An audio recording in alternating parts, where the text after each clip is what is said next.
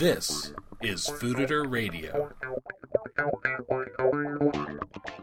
At the end of twenty fifteen, Fooditor Radio gathered a group to talk the state of the food scene. Now we're one quarter of the way through twenty sixteen, on the verge of some big openings. And it's time to do it again. We met at North Center's new pocket cocktail bar, the Victor Bar. Make sure you hear all these Fooditor Radio podcasts by subscribing to Airwaves Full of Bacon at iTunes or Stitcher.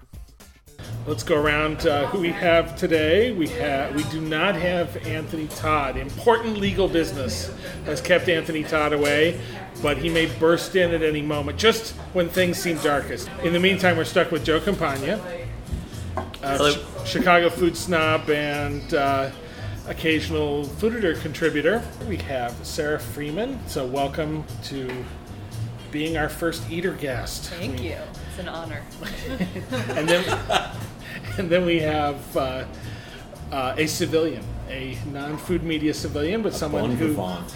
A bon vivant who eats out a lot and also happens to be the landlord of the Victor, and that's Royal Lichter. Hi. Who rhymes with the bar. Was that on purpose, or that just happened magically? No, that just kind of happened magically. Okay. And then I laughed about it. All right. Well, uh, we're gonna. This is gonna be a show entirely devoted to mac and cheese today. and, oh, Jesus. Sorry, I gotta go, guys. uh, no, we'll leave. We'll leave that one to uh, other publications. Um, we're just gonna talk about the the year so far. I feel like uh, we've been on the verge of some really big openings, and we haven't had really big openings. We've had smaller openings, and uh, tonight maybe it's the first the first big one because Duck Duck Goat is opening. Uh, Sarah did a thing on that, so tell us about Duck Duck Goat. Who's this? Who's this chef that uh, that they have? There? She's new, right? Yeah.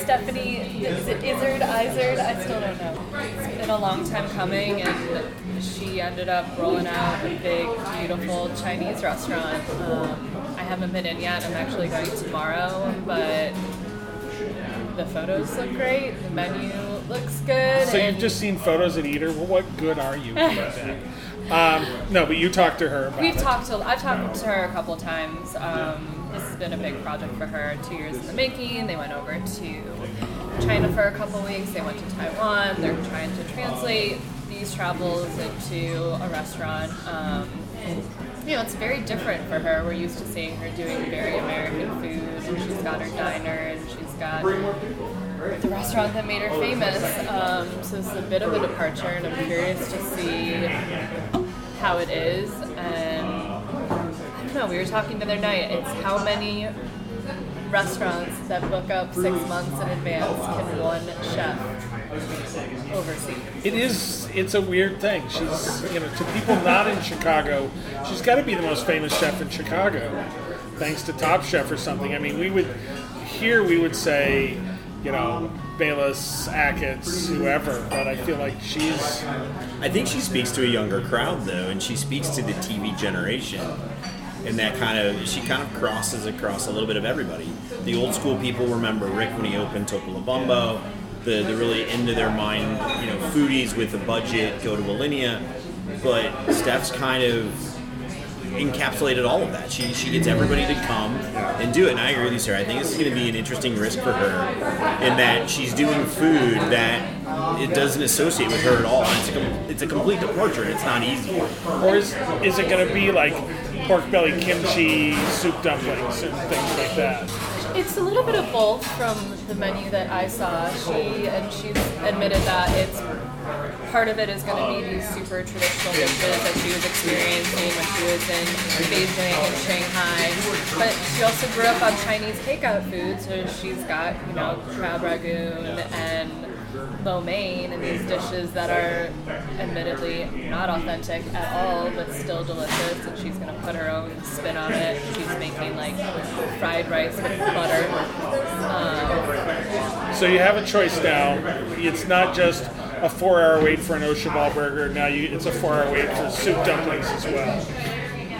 It's just the land of wait over there. Yeah. It's kind of just, you just go, you put your name in and just walk around. I'm putting my name in for December twenty seventeen, so... You know, it's funny, though, because we've had a couple of Asian restaurants open in the past few months, and none of them get the attention they deserve. Like, I just had um, J J's Thai in my neighborhood, and those places are serving actual, authentic, like, the closest thing you're going to get when booking a plane trip to Thailand, you know, you can walk in there and there's never going to be a wait. Right.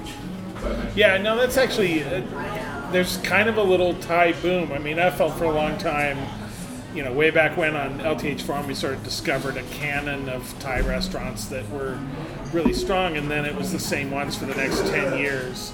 And suddenly there there is a real choice. J J's, which I haven't been to yet, M. Rice and Beyond, which I wrote about, um, In On, which I didn't write about, but I've been to and is really good. Maybe the best of them.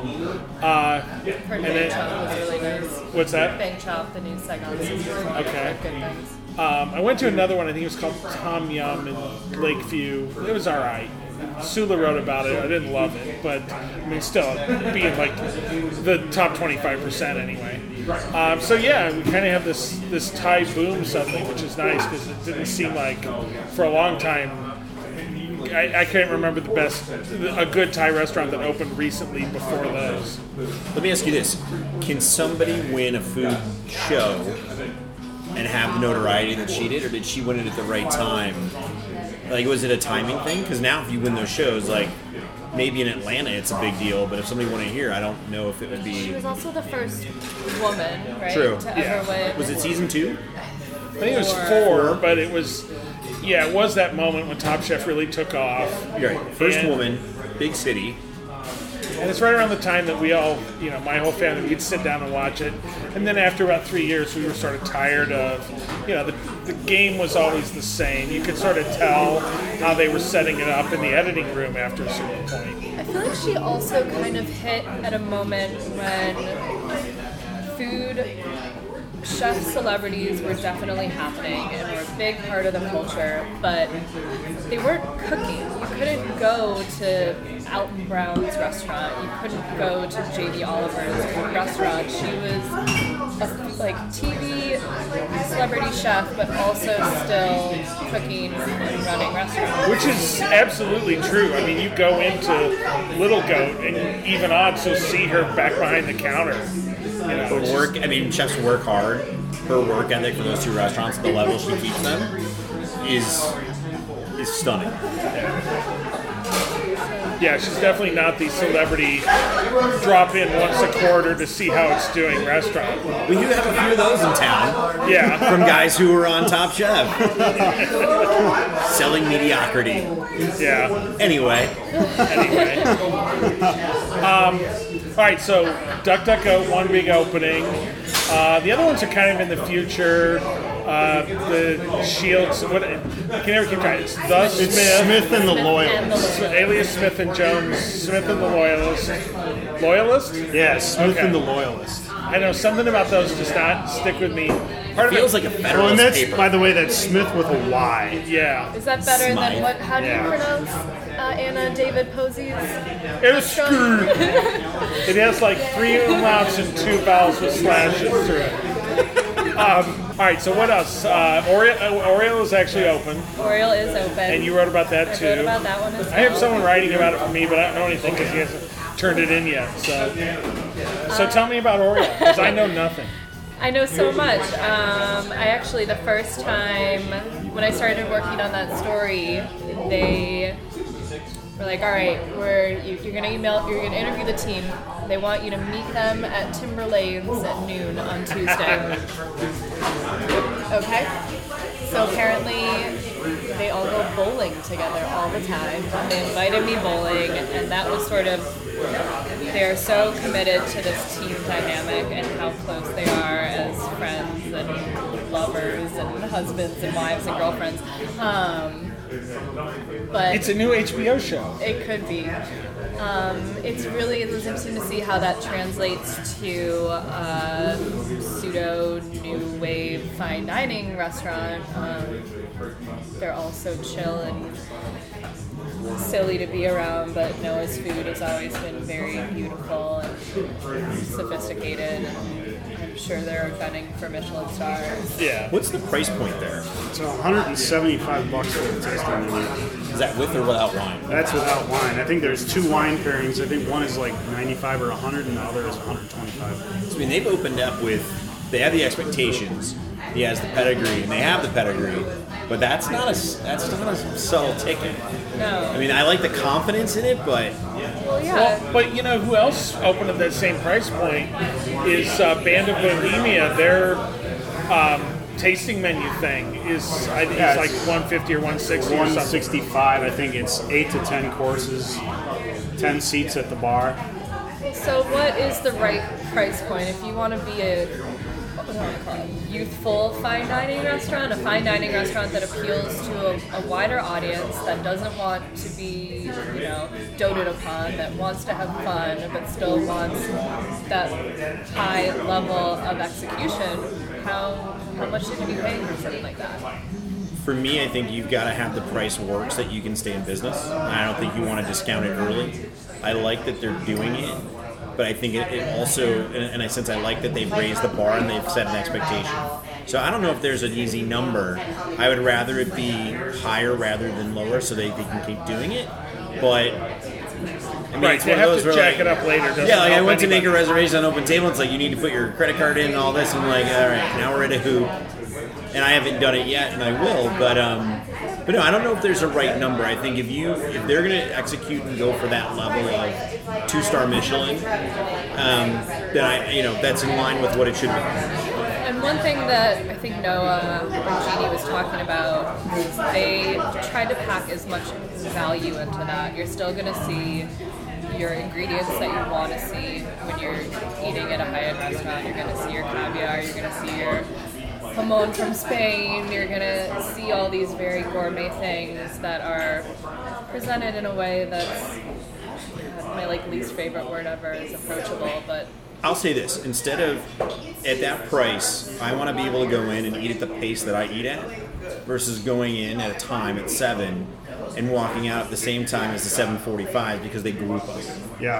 That annoys me because there are groups that will do this, and because they're either understaffed or not very good at the tasting menu, the whole restaurant is, you know, doing the same two courses at the same time. That'll drive me nuts because then your normal two and a half to three hour dinner, if you're slow, becomes three and a half, and then I'm I'm more annoyed at that than at the price point and and the food.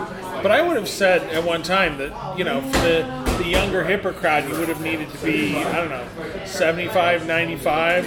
And I think that was true, let's say, two years ago. And we just flew through that. And one fifty, one seventy-five. You know, I would say a special occasion meal, one twenty-five maybe? one seventy-five for someone, at least when my age, I'm not doing that. Yeah. Um, and, it, is it, and it's just one menu. There's not like a six and an eight. It's just, this is what you get. It's one experience. You are so close, and this is something I thought of when I was writing the article, you are so close to that Grace price point right, right there. Yeah.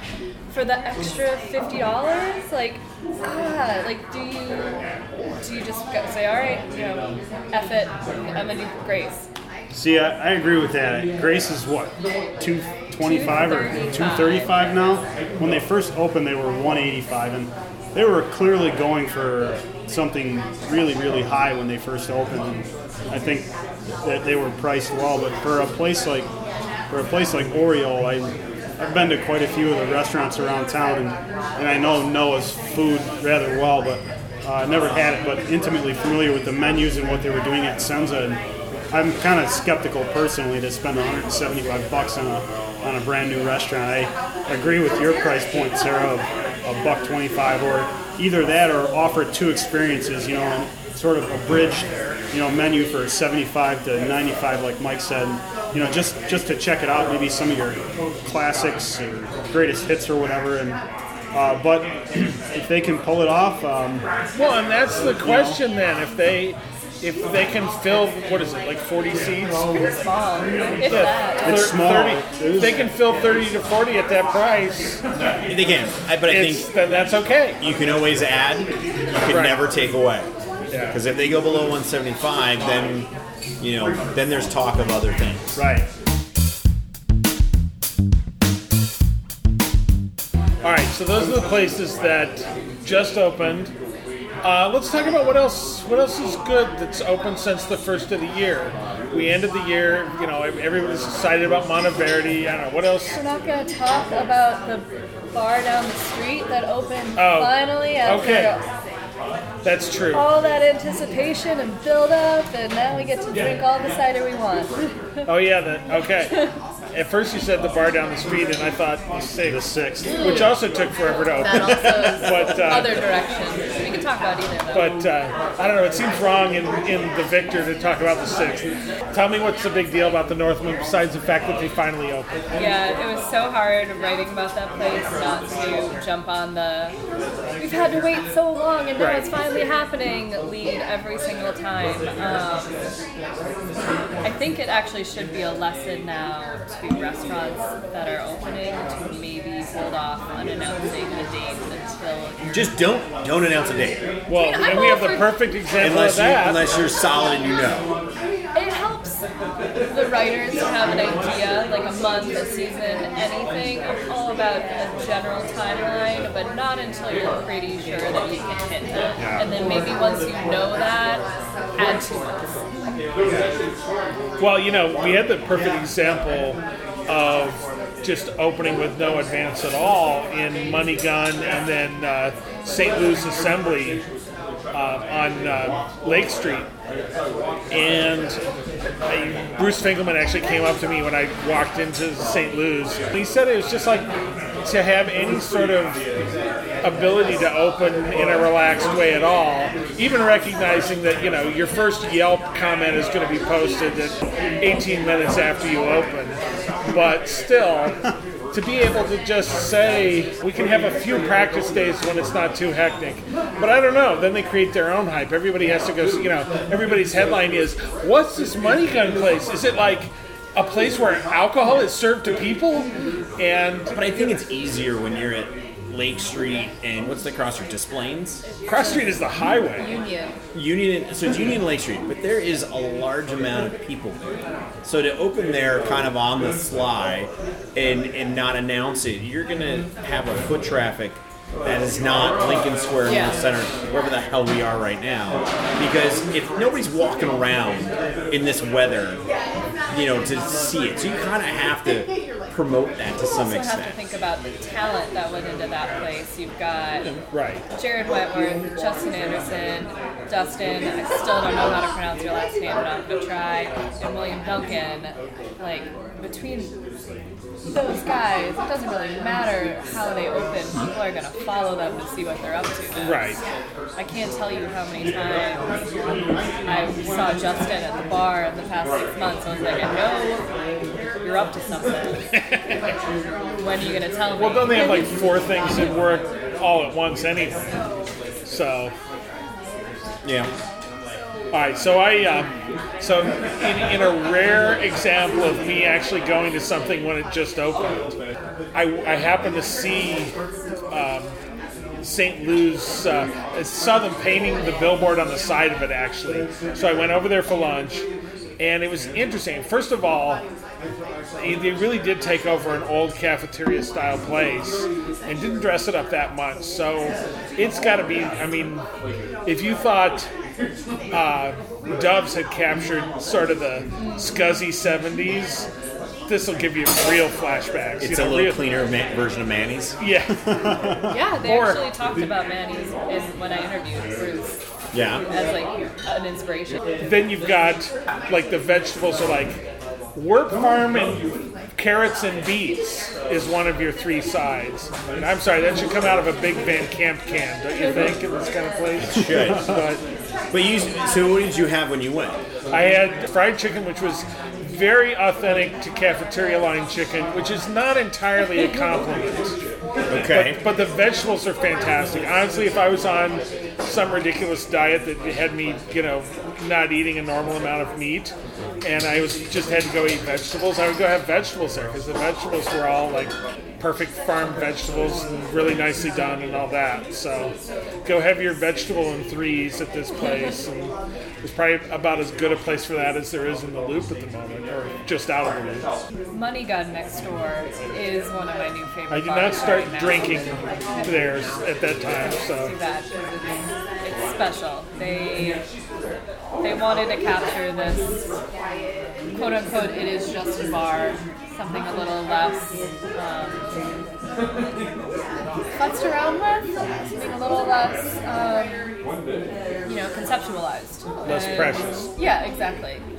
Um, so the same thing with Saint Louis. They didn't alter the space that much, except for clean it up a little bit, darken the walls, put in this nice, like, mirrored wall where they write all of the classic cocktails they're serving on it, and they have this beautiful curved bar that just makes the whole space feel like everyone's kind of in the same group, like everyone's hanging out and having a good time, and the drinks are simple. You don't have to think about it. You're like, oh yeah, I want a Manhattan or a daiquiri, which is a really you mean, good you actually atmosphere. Had heard of the names of the drinks before? Wow. Um, that place is doing really well. They already have a line out the door. Uh, I think like five out of seven nights a week right now. So what else is open? What, let's just go I around. Went to, what, I went what to Imperial Lamia, uh-huh. which is in the old Longside kitchen, a bit of a theme park size. But the small dim sum bites were were solid. I mean, there wasn't anything that was bad. There was definitely some good bites, and it's catering to a tourist crowd, I think, with the location. Um, but I mean, it wasn't it wasn't bad. I mean, it's definitely a place I would go to again. Uh, Bohemia House. Am I doing that? Is that? On, uh, that's that's old. Last year. That's so old. New to me. uh, Dos Urban. Yeah. Has anybody been? I've been once. Yeah. I love it. Do you not love it? I went three times. Okay. I, I want to love it, but I think I think they're getting their feet under their under themselves when it comes to service, because each time it was slow to get courses or checks. The the highlights are definitely the shrimp taquitos, the tamal, if the, was that? Two to three times it was great. The third time it was like there was so much liquid it felt like a soup. So I'm like torn. And then the desserts, I'm not going to give you an A plus for a chocolate cake. And it's just not my style, obviously. It's good, but I think if you got a room of people and had that, and no, no offense, Portillo's, yeah. it's going to be a fight, you know? Yeah, no, I, I agree. I loved the smaller plates we got. Some of the bigger ones were a little confusing. They have uh, there's like a mushroom dish with yeah. cornbread and mole, and each of the elements were really wonderful, and the mole was super rich, but it didn't make any sense with mushrooms and cornbread. Um, I wanted bolder flavors, and I didn't. I feel like for a lot of the dishes, that never came through. And the goat, the goat dish with the nudie, literally somewhere along the line it got burnt. So it's like I'm sitting there, and it's like you're eating it, and I'm looking at people, and they're like, "What is that?" I'm like, "It's burnt." They're like, no, there's something about it. I'm like, it's fucking burnt. Like, it's, it's charcoal. Did it have, like, ash in it or something? No, it just had that acrid, burnt flavor. And you're just like, so for me, it's, I, I, I want them to be better. I've been there enough. I will go again. But I also think they were done a disservice by Phil by saying the best restaurant opening since Topolo.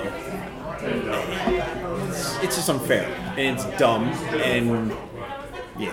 I will say this, as a group, I want everybody to commit when Rick Bayless opens his West Loop place.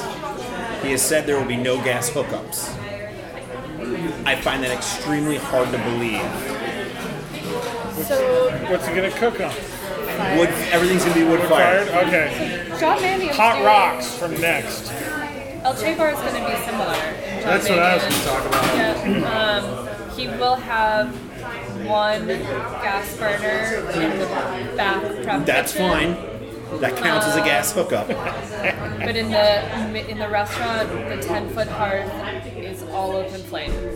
That that, Fire, that like that. That's awesome. But don't Fire's be serving me thing. a stock and telling me you're building it like a goddamn settler. Yeah, they all out a log, and it's then like, they put the hot rocks on the log. It's the same thing where it'd be like, everything's fresh and nothing frozen. I'll take the fries and the ice cream. Shut up. There's just yeah.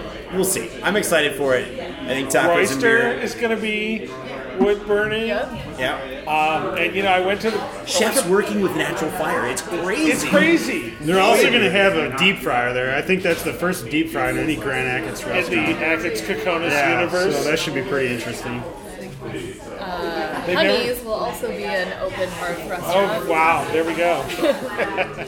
We all have to know what the, you know, yeah, it's just learning what hearth is. I just imagine like this pilgrim, like this pilgrim, like person over a, like a big pot of gruel yeah. on a winter day. Yeah.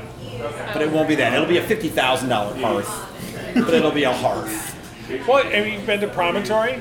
So I just went this weekend. I mean, it's the same thing. I mean, they got a great big fire going back there. You get the J and R Grill. I mean, and everybody, you're doing a disservice if you don't cook correctly on that thing. Yeah. But everybody, you know, I mean, I've never seen so many Hyde Parkers in one place. You know, everybody seems to love that. So you op- you open a good restaurant with a big fire going. Everybody wants to see a show. They love Benihana. Yeah. Well, no, but the other thing, and this was something the uh, the guys opening Honey has brought up, is this everyone's tired of the molecular gra- gastronomy, yes. their food so, being over-manipulated. Like, it's, let me show you that I can cook with meat and fire like a man. I felt that during Can some you still tasting. Base the fish with the copious amounts of butter and garlic and herb? Like, I'm all right with that. Like, this isn't season fifty-two. You can still cook with fat. I, uh, you know, I felt that way during a few tasting menus where it's just like, enough with the precious, perfectly sous vide thing. Bring me something that's got some grill marks on it. You know, it's got a little burnt taste to it. On both sides. Yeah. Mannion brought that up, too. He's like, we're not serving pretty food. It's going to be ugly and have char marks on it, and no two dishes are going to ever look the same because awesome. They can't. And they shouldn't. Yeah.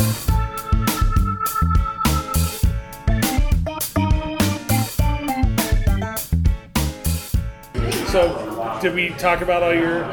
Your fire-oriented well, places. I was going to talk about Alchi. Uh, okay, sounds like a pretty. I think the cool thing about a place like that is that you can take like maybe your in-laws or friends from college or whatever that are kind of not into food and wine and don't follow the Eater articles and stuff, and it's like, yeah, let's what? let's go to this let's go to this steak place and uh, this you know this Argentine grill, and I don't know where it's actually at, but. I think that's a pretty neat aspect to that restaurant. I'm certainly excited to uh, eschew the, the choices that uh, that I have to put up with when I'm going out with my in-laws or, or family friends or whatever. I, I would just like to say, with all the development in the West Loop, if there's any way to invest in a parking garage, I am in. Even if it's just so I can get free parking, I'm in.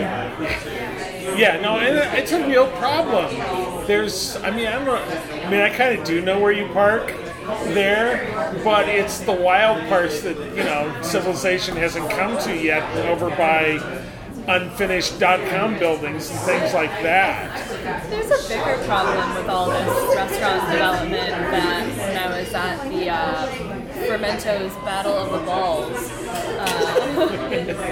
Uh, really just telling the story so I could say balls. Like, Battle of the Balls. Um, Such an, it's yeah. almost like an A C D C song. Yeah. Battle of the Balls! And we're talking about all the restaurants opening, and one of the restaurants that was there, and they've been open for two years, which is not that long, and it's like, I don't, I don't know how we're going to do it. I don't know how we're going to compete with one hundred restaurants that are going to open this year. There's just not enough business to go around.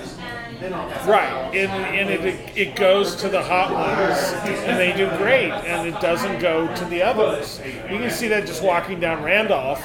You know, people are outside Girl and the Goat and Au Cheval, and then it... You know, yeah, it gets really easy to walk into big places after that. Duck Duck Goat is booked through June, and and it's not open yet. Well, it's open as an hour. Wait, do you, Although, do you think it's a? It, do you think it's a factor of marketing, or do you think it's a factor of quality of food? Well, I'll tell you. Well, how can it be a factor of quality food if she hasn't served yes, any exactly. food yet? I've heard tracker. No, I'll give you that, but I'll say this: Bar Sienna is over there.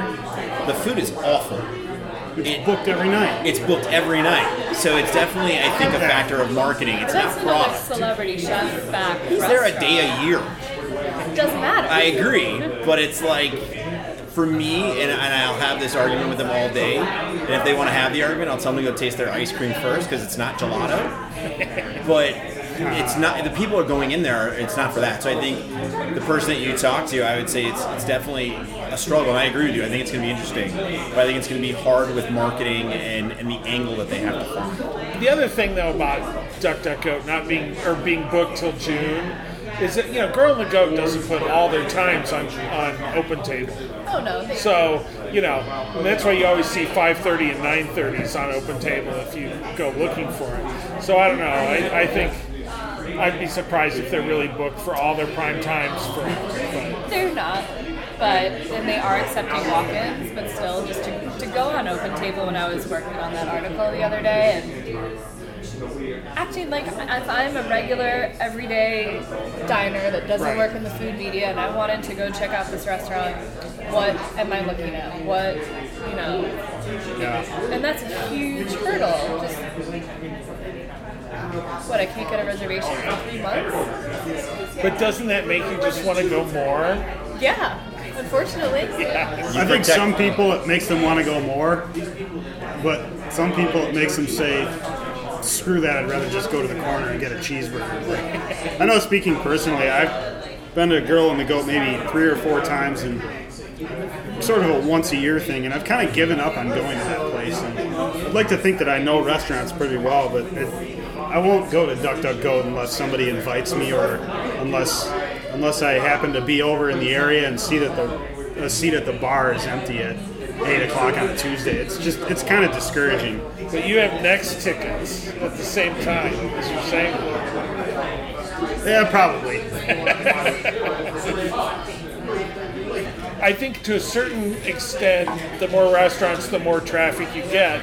But there's bound to be losers out of that. And unfortunately, we saw one in Ted Charcuterie that I always thought was busy, but you never know what somebody's margins are behind busyness. And it just... I don't know, for whatever reason, was it a little too meaty, porky, and funny parts, or what? It was in a weird spot. Yeah. It was kind of in a dead spot that was waiting for things to fill in around it. Yeah. Yeah. It was kind of on the end of the bell curve as far as Randolph goes, I think. Not really somebody, not really that far down. You're not just going to wander down there unless you know about it. And the word charcuterie scares people. They don't want to eat pig face. Although I will say, anytime I went there on like a busy weekend night, not only was it full, but it was full with women. A lot of parties of like four women, apparently enabling each other in eating pig face, where they might not necessarily wanted to do that in front of a guy on a date. So yeah, I was there for lunch with a, a couple of ladies right before it closed. We did the same thing. Get the nice big like charcuterie board, and you're like, ladies, but I think, lunch over. But do you think they're getting the, the everyday diner, the person who's like, apparently they hey, let's go into the city, let's try somewhere new, touch charcuterie?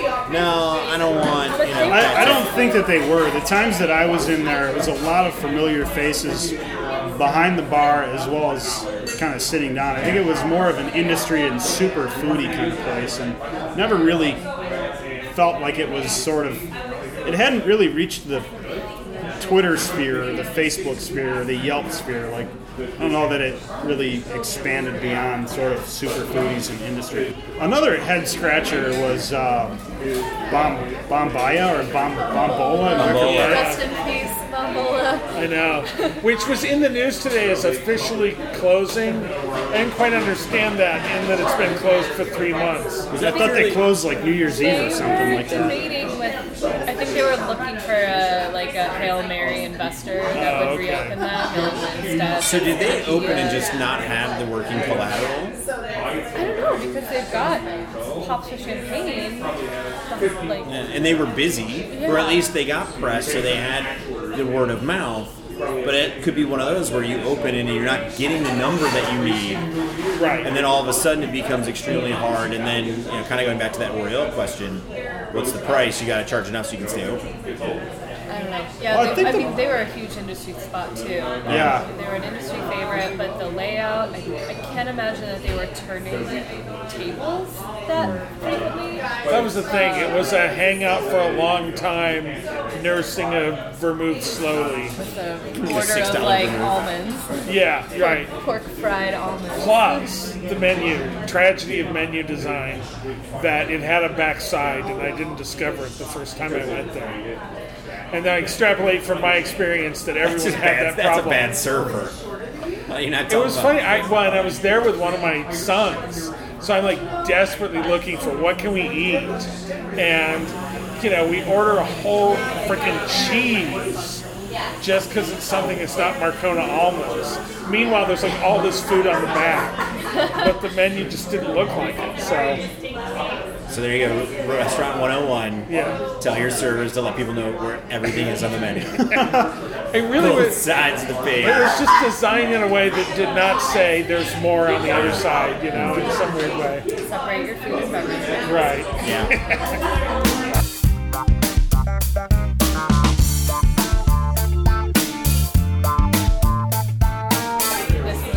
We're probably going to be having a lot this year with a lot of American chefs cooking Asian food. Do you have to put a spin on it in order to pull it off, or do you have to be traditional, authentic, respecting the culture that you are inspired by? And we're having a real authenticity moment on social media, I feel. Yeah, there was somebody, it was funny, there were some guys So, some guys bashing on Rick Bayless for supposedly not showing respect to Mexico. That dude is in Oaxaca. Yeah, yeah. For and it well, correctly. Well, and it's it was just funny to me because he's like, I'd love to have that discussion with you, and I'm just thinking, you said that the same way Batman says, I'd love to meet you in an alley. You know, he's like, he's totally gonna take. Take those guys, yeah, because I mean, who has who has trained and mentored more, you know, Mexican cooks from being the assistant bottle washer to being op- guys who open their own restaurants than Bayless? So I think one of my favorite chefs, and he's not a Chicago chef, but he's worked in Chicago, uh, in terms of the whole authenticity thing. More in relation to Mexican food is Alex Stupak in New York. Yeah. People give him a really hard time for what he does, and. Um, I, I'm not Mexican. I don't profess to know Mexican food ultra well, but his food is fantastic. And the the the, uh, the particular menu item that gets a lot of flack that he gets a lot of flack for is a cheeseburger taco. I've had it. It's fr- it, it's fantastic. And I'll say this real well. Nobody in the industry gives him flack. No, that's that's true.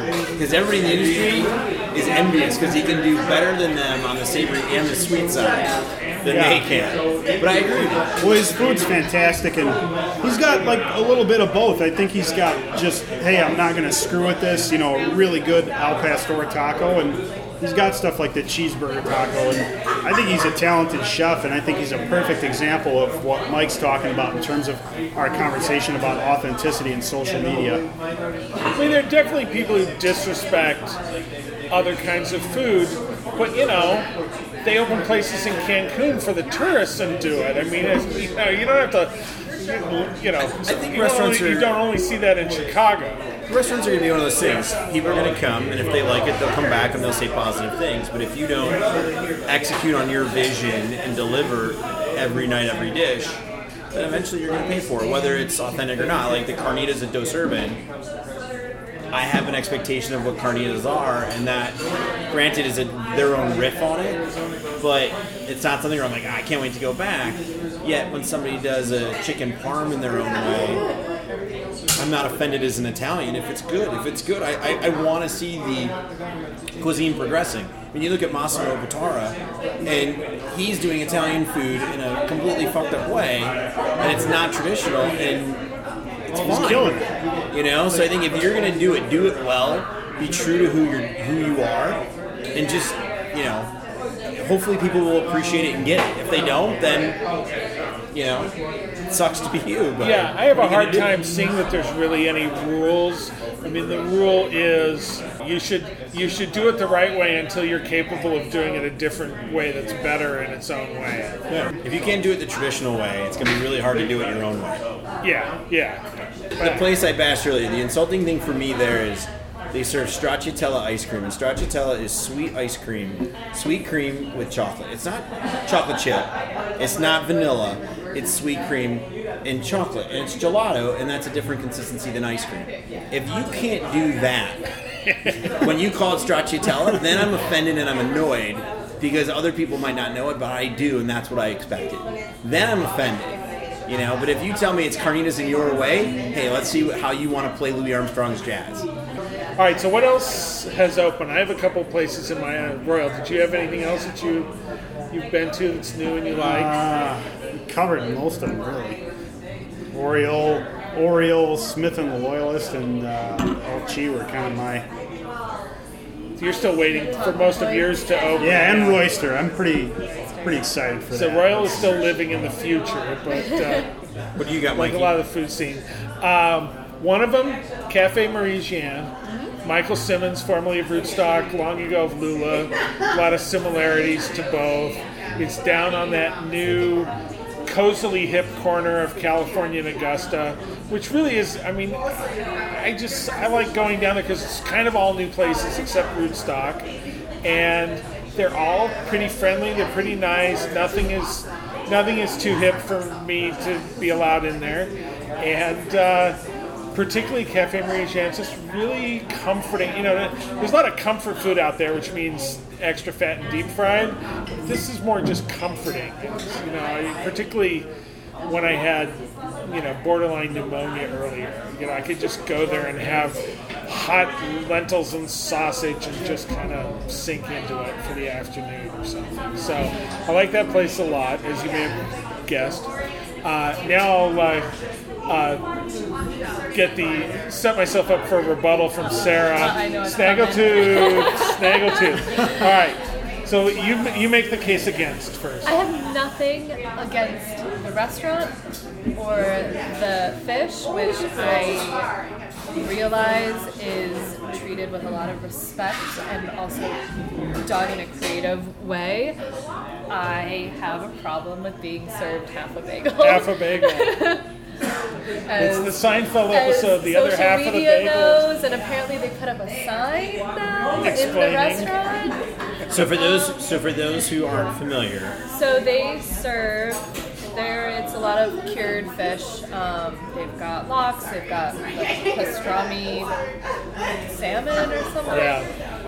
Lavender, cured ones. It's great, and it's very simple. Just you're gonna have cured and smoked fish in a dozen different ways, or however you like it. Um, and they serve lox on a bagel and call it a tartine, uh, which is an open face sandwich, toast, fancy toast, whatever you want to call it. And it's, when I got it, I believe it was eight dollars, and you get half a bagel with your like beautiful like curls of cured salmon and a radish leaves and including like choga beets or something yeah, else gorgeous like that. Pickled onions, and it's beautiful. But it's half a bagel, and I just wanted the other half. Sarah wants her other half of a bagel, damn it. I just, it, it's just so strange, and maybe it's because I'm Jewish and have such a soft spot for a good bagel and lox, and that has, again, we're getting back to the idea of what a food item means. And for me, if I'm ordering bagel and lox, it's a sandwich. It's two halves but of the bagel. It's a tartine. Yeah. All right, I think you should get tar- the other half. You cannot like, make a tartine on a bagel, then make it up and put it on bread. So now, what does the sign say? We only give you half now the sandwich. Now it says tartine. We are not a bagel. We do not want to be known for our bagels. We are not a bagel place. If you would like the other half, you may request it for an additional dollar. So for nine dollars, and they do what is it? They griddle the bagels too, don't they? I'm not sure, but again, and they say saying that you're not a bagel place yet serving bagels. just serving a product that you're very proud on, of on a product that you're less proud of, doesn't make sense. It's like an Italian, going to an Italian sub shop, and they're going to be really proud of that bread. Like, yeah, they're going to be proud of all the cured meats, but that bread, if that bread's not good, that sandwich isn't good. Unless they're fighting with their neighbor about the bread, and then it's not so good. Then it gets slightly less good. Royal said that, not me. Uh, all right, well. You know, why serve a superior product on an inferior one? It's, yeah. you know, it's the weakest well, link. It's not their bagel, it's New York bagel. But still, it's confusing. I mean, you go in. It's a little weird, I agree. I, nevertheless, I mean, in, in some ways it endears it to me more. And if it's, no offense, if it's lox, spread, and bagel, eight bucks is, yeah. you, can, you can give the other half the bagel. But all, this that's is, all I'm saying. But this is beautifully... preciously cured artisanal fish. Precious, though. I that they, they were personally, that. that they personally pluck from Line the river. Caught by no. endangered Eskimos. No, they cure, they cure it all beautifully. If the way they serve it bugs you, buy it by the pound. And do it up yourself at home. But I, I, was the salmon I, good? It was alright. Now there's there's a problem. If you, if you don't care for it, that's that's a different thing. I just like, you know, it's like we never had this till now, and suddenly I'm really glad we have it, and I'd be sad if we didn't have it. So I am I am happy for the existence of snaggletooth. Unfortunately, I don't think I'm ever going to be allowed back. I have a bigger issue with the name. But. Maybe we could send Kenny Z in to get you a bagel. So.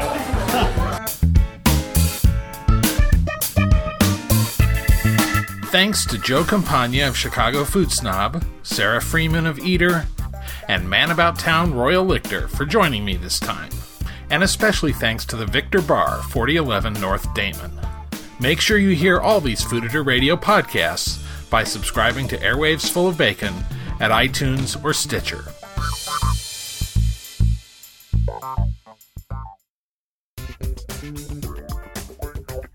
Produced by Michael Gebert for Fooditor Radio. Music by Kevin MacLeod. Fooditor dot com